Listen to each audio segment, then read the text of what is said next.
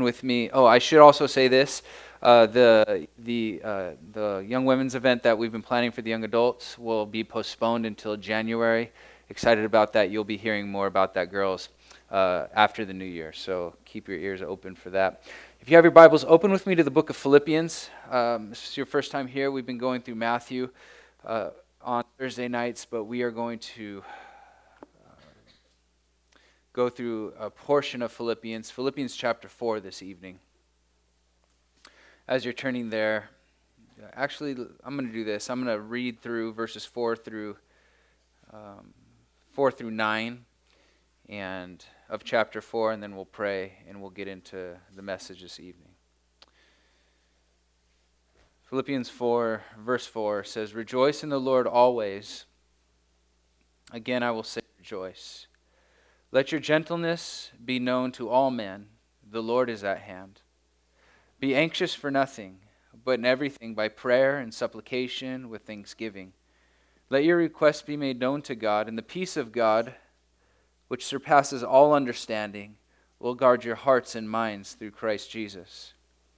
Finally, brethren, whatever things are true, whatever things are noble, whatever things are just, whatever things are pure, whatever things are lovely, whatever things are of a good report, if there is any virtue, and if there is anything praiseworthy, meditate on these things, the things which you learned and received and heard and saw in me, these do, and the God of peace will be with you.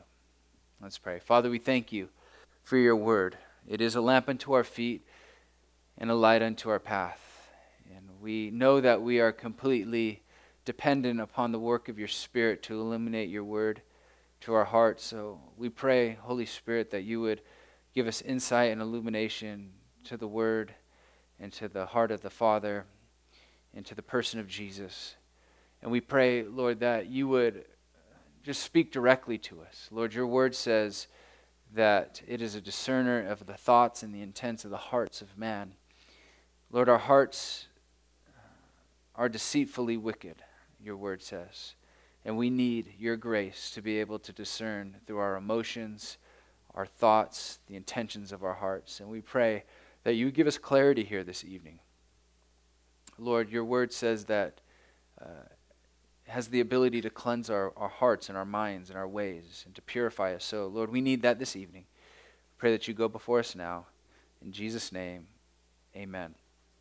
Amen. If you're taking notes this evening, what I want to, uh, I guess the title of this message would be cu- The Cure for an Anxious Heart.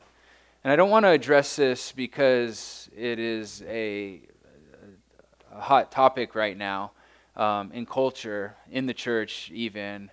I want to address it because it's a timeless topic. Um, if we can learn these lessons that this portion of Scripture puts before us, uh, we will grow in our relationship with the Lord, we'll grow in our understanding of our own insufficiencies, and we'll grow in our confidence in the sufficiency of Christ. The Bible has a lot to say about anxiety. The Bible has a lot to say about our lack of peace in this world and, uh, and, and, and anxious thoughts. Even Jesus would say in Matthew chapter 6 to not be worried about your life. And that sounds like a really audacious statement. Uh, but for the true Christian, it doesn't mean that we are not prone to worry because we all know we are. We're all prone to worry about our future. We're all prone to worry about the things that we don't understand. We're prone to worry about what tomorrow may hold.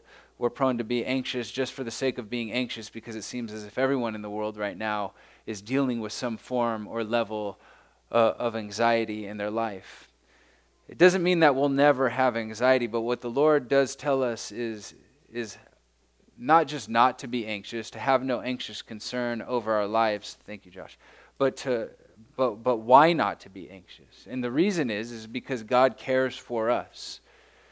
But what I want to give, what I believe these verses put before us is a roadmap, because you and I are going to be tested.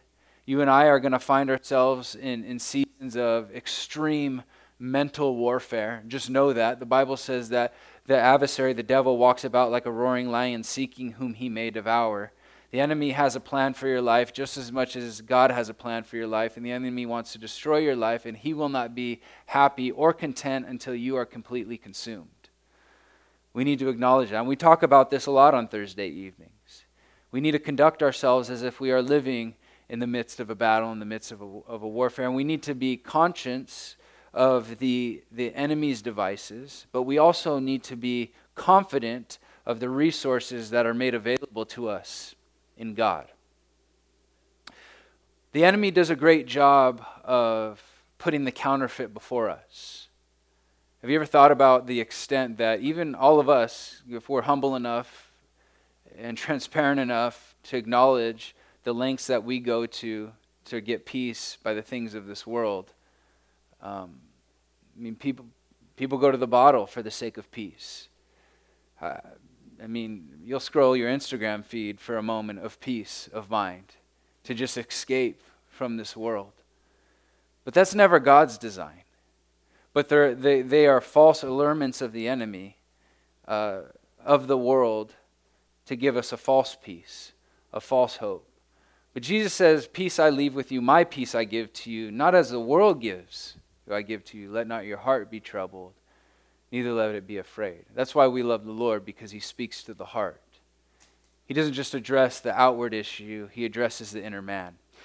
And so, what I want to do tonight is give you something that will be helpful, give you something that you can bring your mind back to, give you, give you something practical that you can walk through the Lord with and grow in and never reach the end of in your relationship with the Lord. But if this is applied, you will experience the power of the Lord, you'll experience the power of the Word, and the power of the Holy Spirit at work in your life daily. He says this in Philippians 4, verse 4. This is Paul writing. It's, it's helpful to know where Paul is writing from. He's writing from prison right now.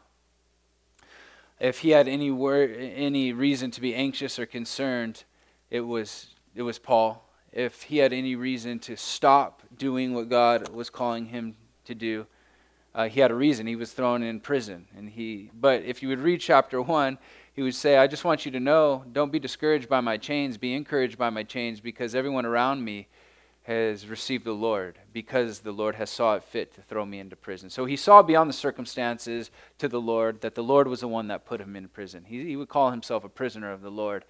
There's one person that had no reason to rejoice. It was Paul because he was in prison, and yet in, in the season in which he could find in which no one would shame him for not rejoicing, he chooses to rejoice and he exhorts the believers that he loved in Philippi to rejoice. Look at verse 4. He says, Rejoice, notice, in the Lord always. This is such a simple point, but rarely do we reach the depths of it. So often we're consumed with our lack that we're not consumed with everything that is ours in Christ. He says, rejoice in what? Rejoice in the Lord. You, you, certainly, you can't rejoice in someone you don't know. All of your suffering, all of your difficulty, all of your inward turmoil and distress, all of your external challenges are all opportunities for you to grow in the grace and the knowledge of who Jesus is. Keep this in mind because it's a ba- basic biblical principle. In the midst of suffering, Oh, deliverance only comes not when suffering stops, but when there's a greater revelation of the person of Jesus Christ. That you would not have come to apart from your suffering. So Paul says, Rejoice, rejoice in the Lord.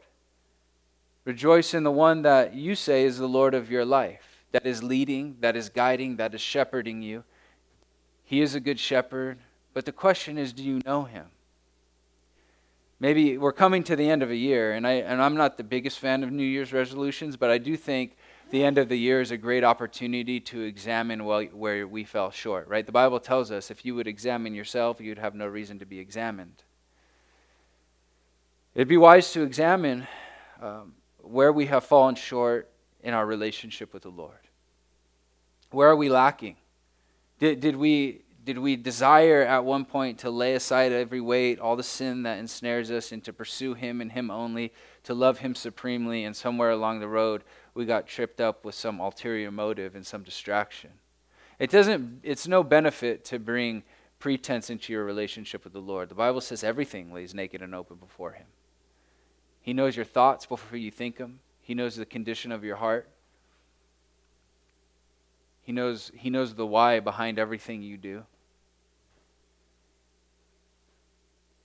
But let that be the passion of your life. That's what Jesus said in, in John chapter 17 when he was getting ready to go to the cross. He's praying to the Father. He says, I finished the work which you've called me to do. Glorify yourself. This is eternal life, that they would know you, the only true God, and Jesus Christ, whom you have sent. We should never stop being in awe and amazement of the access we have to God through Christ. We should never stop being in awe of the wonder of the cross and what it really means. Your Christmas season, if you've ever seen a, a child just born, fresh child, God became that for you. When we, the, the only time we become allured by the world is when we get bored of Christ. And the only time we get bored of Christ is when we stop spending time with Him. And when we stop getting to know Him and allowing Him to expose our hearts to us and His heart to us so that we can grow in this loving relationship.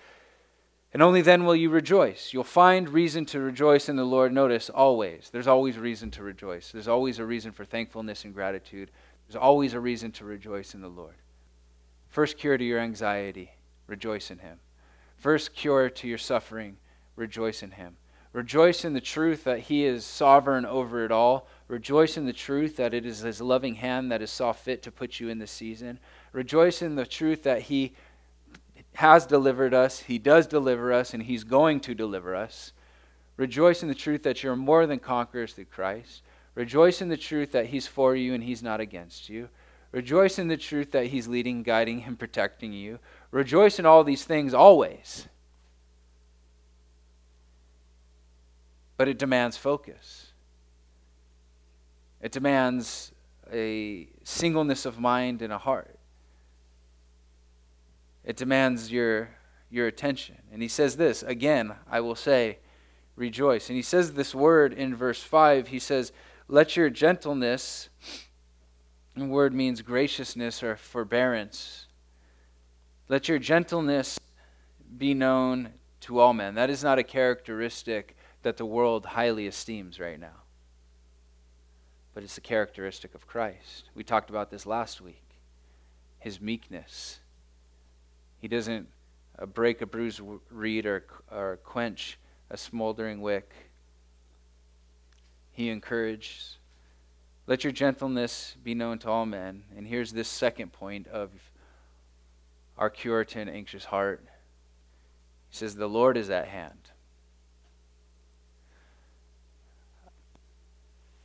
We, we don't hear it enough and we don't, we don't live with this expectancy that the Lord is coming and his return is imminent. I'll pose this question to you What problem do you have that won't be solved by the rapture? There's not one. To be in the absent from the body and be present with the Lord, to be caught up in the Lord forever, to be with him. That's what all of this is about. This is what all your suffering is about. This is what all your relationship with the Lord is about. That's why all your resisting of temptation is about. Because you know there's a better day coming. You know that all of this is temporary. You know that there'll be a day when, when all of this earthly stuff it fades away, that, that your, your sin nature will be gone. You'll be, you won't have to strive with the, the battle of the mind, the, the lust of the flesh, the lust of the eyes, the pride of life the discouragements of this world, the grind and the hustle and the turmoil. You don't have to deal with it anymore. That's what we are looking for. Understand this that every pursuit in this world, once it is actually obtained, only leads you to more emptiness. He tells them, Rejoice in the Lord, but have this understanding that He is at hand, He is coming, His return is imminent, and that is what you are to be looking for. He'll take, call, he'll, he'll take care of everything else in your life. He'll take care of all your needs. He'll take care of all, he, he will fulfill the desires in your heart. He will perfect that which concerns you. He will complete the work that is begun in you. But are you looking for him? When Jesus comes, will he find a church that is actually that actually believes that he will return at any minute, and for those who have rejected him will be subjected to the, to the wrath of God poured out upon this world?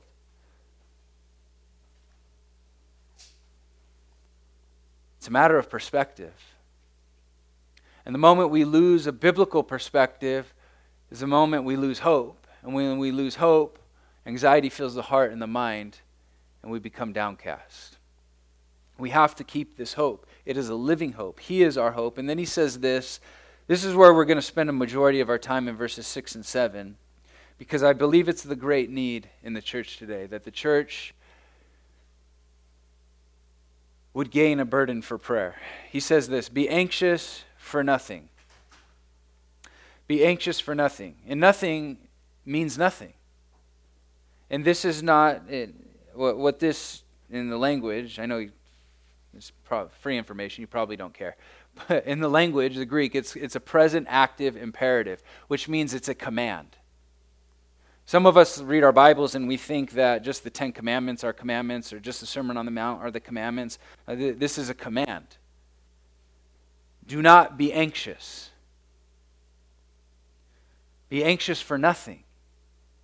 Well, you would respond to that. I have a lot of reasons, and there's things in my life that in my flesh I believe that I have reason to be anxious for. Real problems that if the Lord doesn't untangle certain things in my life, that things could, could turn really bad really quick. And even in that, the Lord says, don't be anxious. And you say that's an impossibility. But the Lord says, no, it's not. He says, but in everything by prayer. But in everything by prayer. I don't say this to condemn, trust me, because I don't think we will ever attain in our relationship with the Lord as long as we're here on this earth to the prayer life that we should be living. But I do believe that prayer is the most powerful resource that has been given to us. Have you ever thought that God obligates himself to your prayers? He says, Ask, seek, knock. Asking you will receive, seeking you will find, knocking the door will be open to you. What's the condition of your prayer life? Do you have a time of prayer? Do you have a time of, of intercession? The Bible says in 1 Thessalonians 5:17 to pray without ceasing. That means to be in constant communication with God to be constantly praying. have you ever thought, as the Bible says in 1 Peter 5, verse 7, to cast your cares upon the Lord because he cares for you? Have you ever thought that the care, the anxiety you have in your life is divinely ordained by God to you because it's that thing that's going to keep you close to him? It's that burden, that concern that source of anxiety in your life is the only thing that will keep you praying. It's the only thing that will keep you close to Him. And so He sees fit to leave it there because He longs to hear from you that much. And He longs for you to know that you can't do it, only to find out that He can. And everything by prayer. Prayer is not, not we, we got to understand the, the means and the motive of prayer. It's the accomplishing, it is the means by which God accomplishes his work here on earth. And the, by, the means by which his kingdom is built. It's a means in which we align our hearts with the will of God and we, become, we begin to pray and effective, effectively. If you would read from Genesis to Revelation, you will find that the Bible is a book of praying people, the prayers of his people, the, the overwhelming evidence that God answers the prayers of those who call unto him. But are you calling unto him? I think if the enemy, I don't think, I know, I know if the enemy can discourage you in prayer, the enemy has completely stunted your growth in Christian maturity. Because this is the one area we need to pray. And, and I'll say this because I'll take the liberty to say this because I've been where you've been. If you're single here today, you have no greater opportunity than to get alone with God. Because if you say, well, when I, when I get married, I'll pray. No, you will not. Trust me. and then when you have kids and you pray, then you're really not going to pray. If you can't hone this in and learn to love to get alone with God right now, it's only going to get harder. I'm purposefully being practical because sometimes we can um, despise our singleness and we can despise things in our lives. But look at the blessing. You have the freedom to be able to go home tonight, take what you've heard, and apply it alone by yourself and get alone with God. If you're single here tonight, you have opportunity before you to. It's not that married people don't. It's not that I don't. It's just you got to be a little bit more precise in your timing.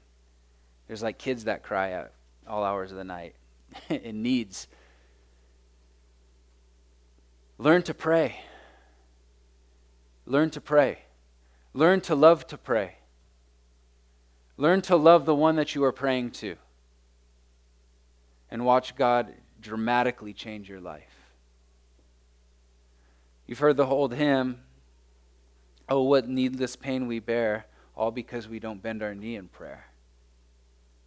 It's a shame that it takes us so long to pray. Pastor Chuck would say this often if prayer is your first resort, you'll never get to your last resort.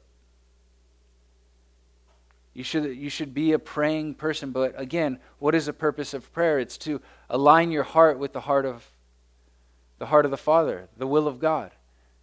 God puts his desires in your hearts. You, you, you pray, and you see an answer to prayer. You should be seeing your prayers answered daily. But are you. Uh, the Lord speaks in the still small voice. There was a man in the Bible, his name was Elijah. His heart was full of anxiety, and he asked the Lord to take his life. He says, It's enough now, Lord.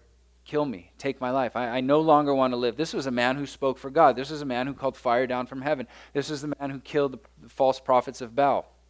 In the next chapter, later, he's asking the Lord to take his life. And the Lord ministers to him, and he leaves, and he's in the, in the cave. And it says that first a fire came, the Lord wasn't in the fire. Then the wind came, and the Lord wasn't in the wind. An earthquake came, and the Lord was not in the earthquake. And a still small voice came. He said, What are you doing here, Elijah? But you get quiet enough to hear the still small voice. You get quiet enough to hear his heartbeat. Do you know what? If you're a believer here tonight, you should not be confused about the will of God. You should not be confused about what God wants for you. You should not be con- confused about the things in your life that are not pleasing to Him that He wants to empower you to overcome. You should not be confused about His desires for you, but you will be confused if you forsake your prayer life. There's power in prayer, and it's a resource that is given to us to accomplish His work and His will in our lives. In Luke 18, the parable of the persistent widow, he says he spoke this parable that men ought to always pray and not lose heart. But what hinders our prayer life? The condition of our heart, the weariness of a heart, the discouragement. I've said this before, I'll say it again discouragement's demonic. And it's a tool of the enemy to keep you from praying and, and being unbelieving and, and not, not really, really believing that God is going to answer what you're praying for. You know, the Bible says to ask in faith without doubting. You have not because you ask not. And when you ask, you ask amiss, that you may spend it on your own pleasures. And he talks about in James chapter 1 don't ask in doubting, ask in faith, believe. And, and, I, and we, we, are, we have gone so uh, opposed to the health, wealth, name it and proclaim it doctrine that we, we go so far to the other side that we don't even believe in prayer any longer. And that's just as unbiblical. God desires for you to be believing when you pray. Because only believing prayer secures the blessings of God. Be anxious for nothing but in everything by prayer, and this is the second word is supplication. It's a form of prayer, it's specific prayers. You have specific needs in your life. You can go on and run on in your life without addressing these needs, but eventually you will burn out. Eventually you will fail. Eventually you will be discouraged. And eventually you will come to the end of yourself. Those things that plague your heart and mind daily, they need to be addressed directly to God, consistently until you receive an answer. Until you, you receive the word of the Lord to your life.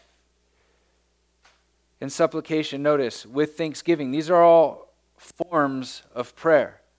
To be, have an attitude of thankfulness in your prayers. It says, Let your requests be made known to God. And the result is this. And the peace of God. That's, that's what you want. You don't want the peace of this world. You want the peace of God, which surpasses understanding. In other words, God gives you peace in situations that you should have none. That's Paul. He's in prison. He knows he's going to be beheaded. He knows that people want to kill him, but he has the peace of God upon his life. And if you don't have the peace of God in your life, you really need to examine your life. Because the Bible tells us in the book of Colossians that the peace of God is to, to rule in our hearts. If you don't have the peace of God in a relationship, you need to get out of the relationship. If you don't have the peace of God where, where you're at in your place of employment, you need to get out. If you don't have the peace of God in, in, in as you're entertaining certain sin in your life, you need to get you need to get away from it. You need to let it go. God has called us to peace, and if you don't have peace, I'll say this, you're not in the will of God. Because in God's perfect will, there's perfect peace. But perfect peace is the result of a heart that is surrendered to Him in prayer. God has called us to a relationship with Himself. There's peace in a relationship when you know the heart of the one that you're in a relationship with. When there's no confusion, but so many of us are so content to be confused because we're not praying. We're not, we're not uh, presenting our supplications, these very specific needs of our heart before the Lord. I'll say this none of us, some of us, have not gotten alone with God long enough to let Him reveal to us our heart. Not His, ours. We, we, this, this fast paced society that we live in is not biblical. God doesn't move in our lives like that. We want to scroll a feed, we want to get instant notifications, when everything is instant. The Lord demands that we wait upon Him, we spend time with Him. You can hurry in everything else in your life, but you, if you rush away from time alone with Him, you're not going to know His heart, you're not going to experience His power, and you're not going to have His peace in your life. This is so grassroots, and I'm, and I'm being elementary on purpose because, as Paul would say, I, I don't find it tedious to remind you of these things. It's always the simple things that are going to keep you.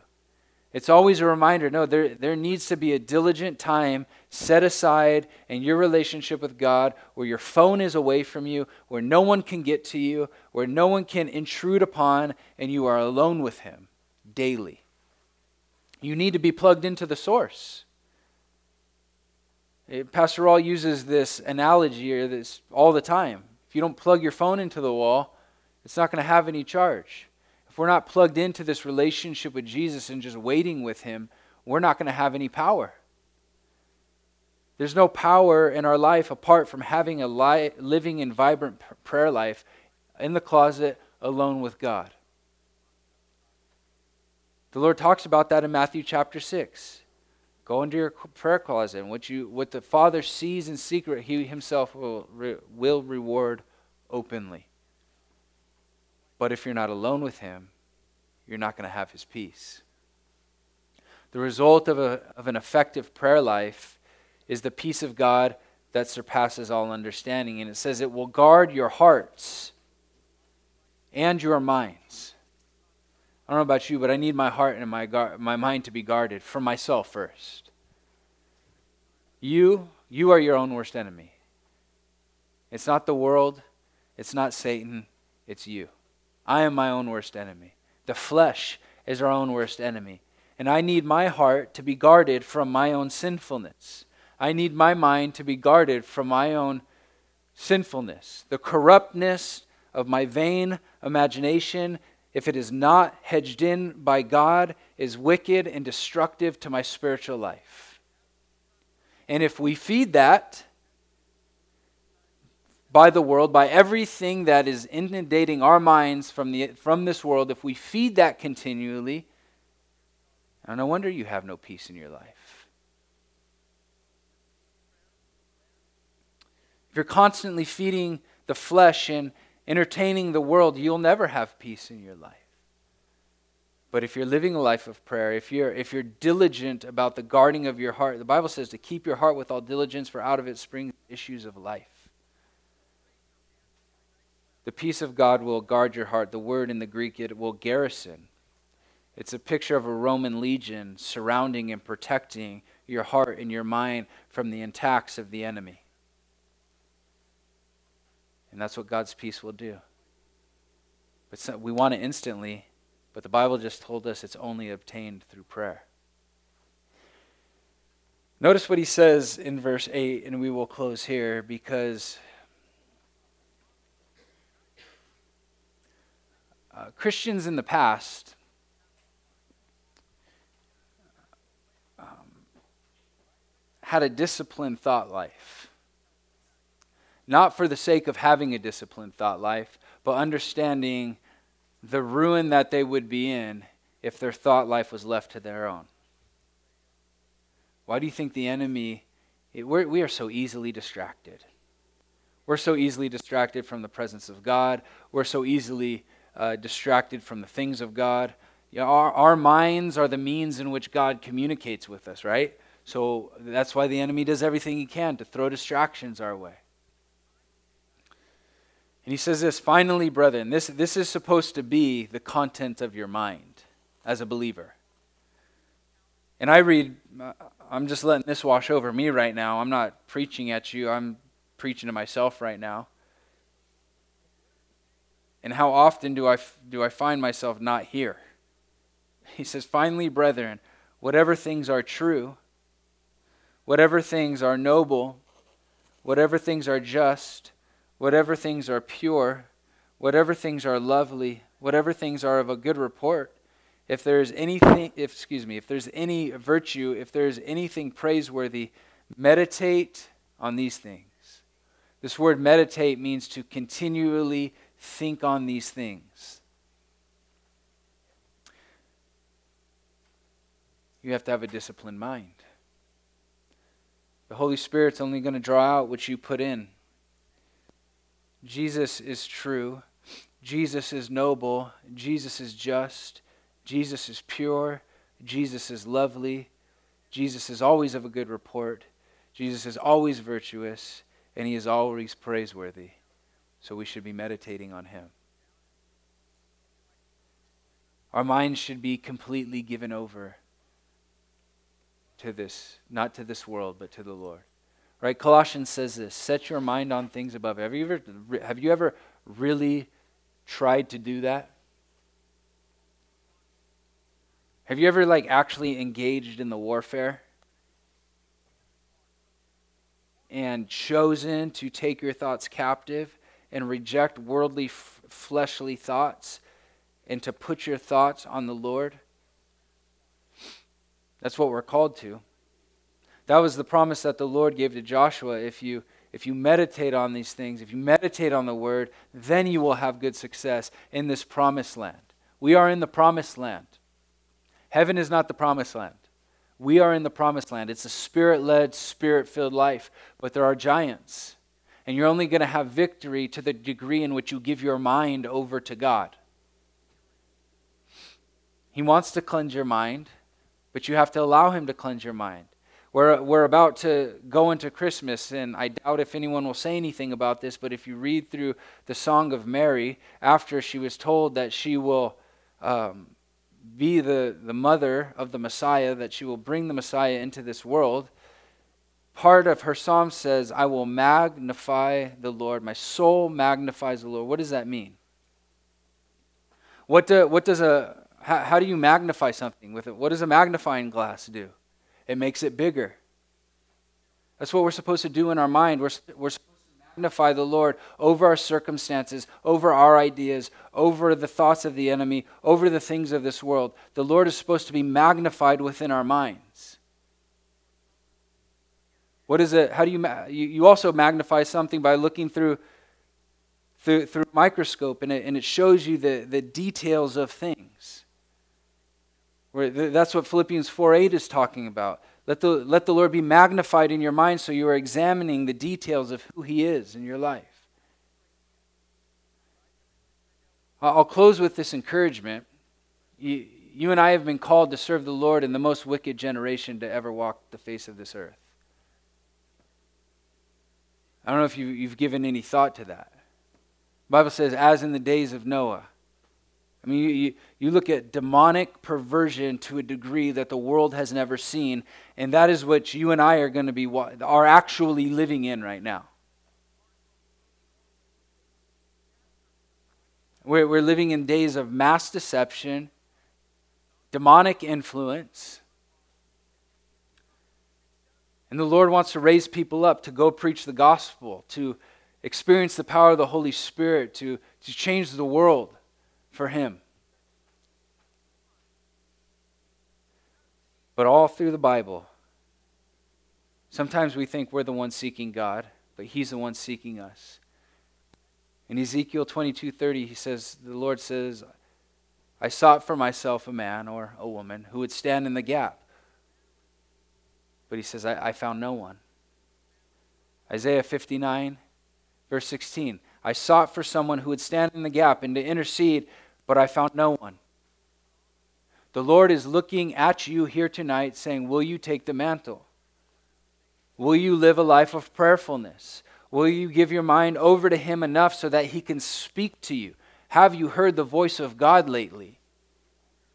Have you heard from Him say, Go share with that person? Go pray for that person. Go encourage that person. Have you experienced the leading of the Holy Spirit? The book of Acts hasn't stopped. We've stopped. We've grieved the Holy Spirit in our life.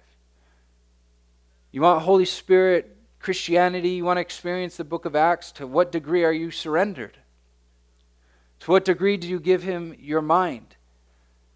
Paul would say, I determined to know nothing in my life except for Jesus Christ and him crucified. Is he everything to you? The, the, the Christianity that is perpetuated in the world today and on many social media platforms today is not Christianity. He's either Lord of all, you've heard it, it's cliche, or, or he's not your Lord at all. He's either Lord of your thought life, he's either the Lord of your life while you're alone, he's either the Lord of your life when, he, when you are in, in your conversation with your friends, or he's, he's not your Lord. We need to examine ourselves as we walk into this year. We need to examine our prayer lives.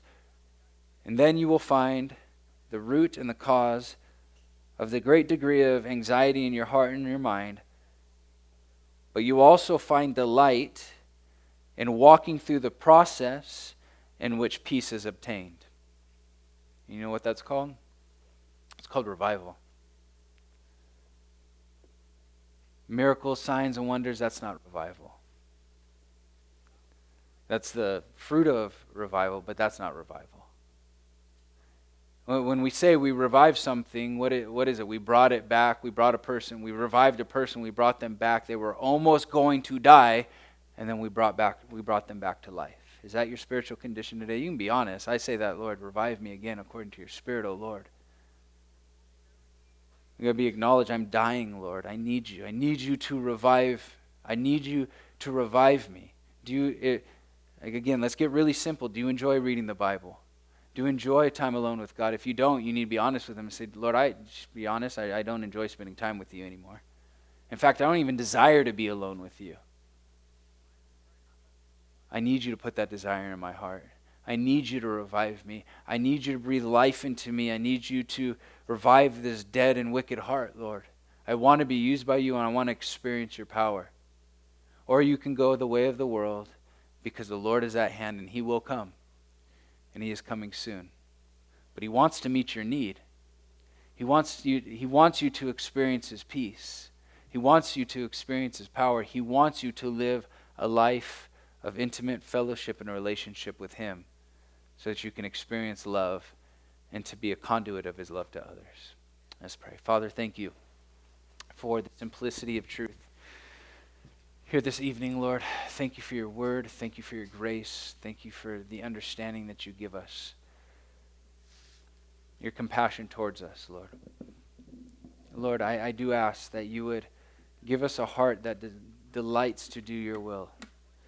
Lord, we know that you're empathetic, that you're compassionate towards this world that you called us to live in. Lord, light us on fire for you, Lord. And let it be real. Let it be genuine, Lord. Let it last.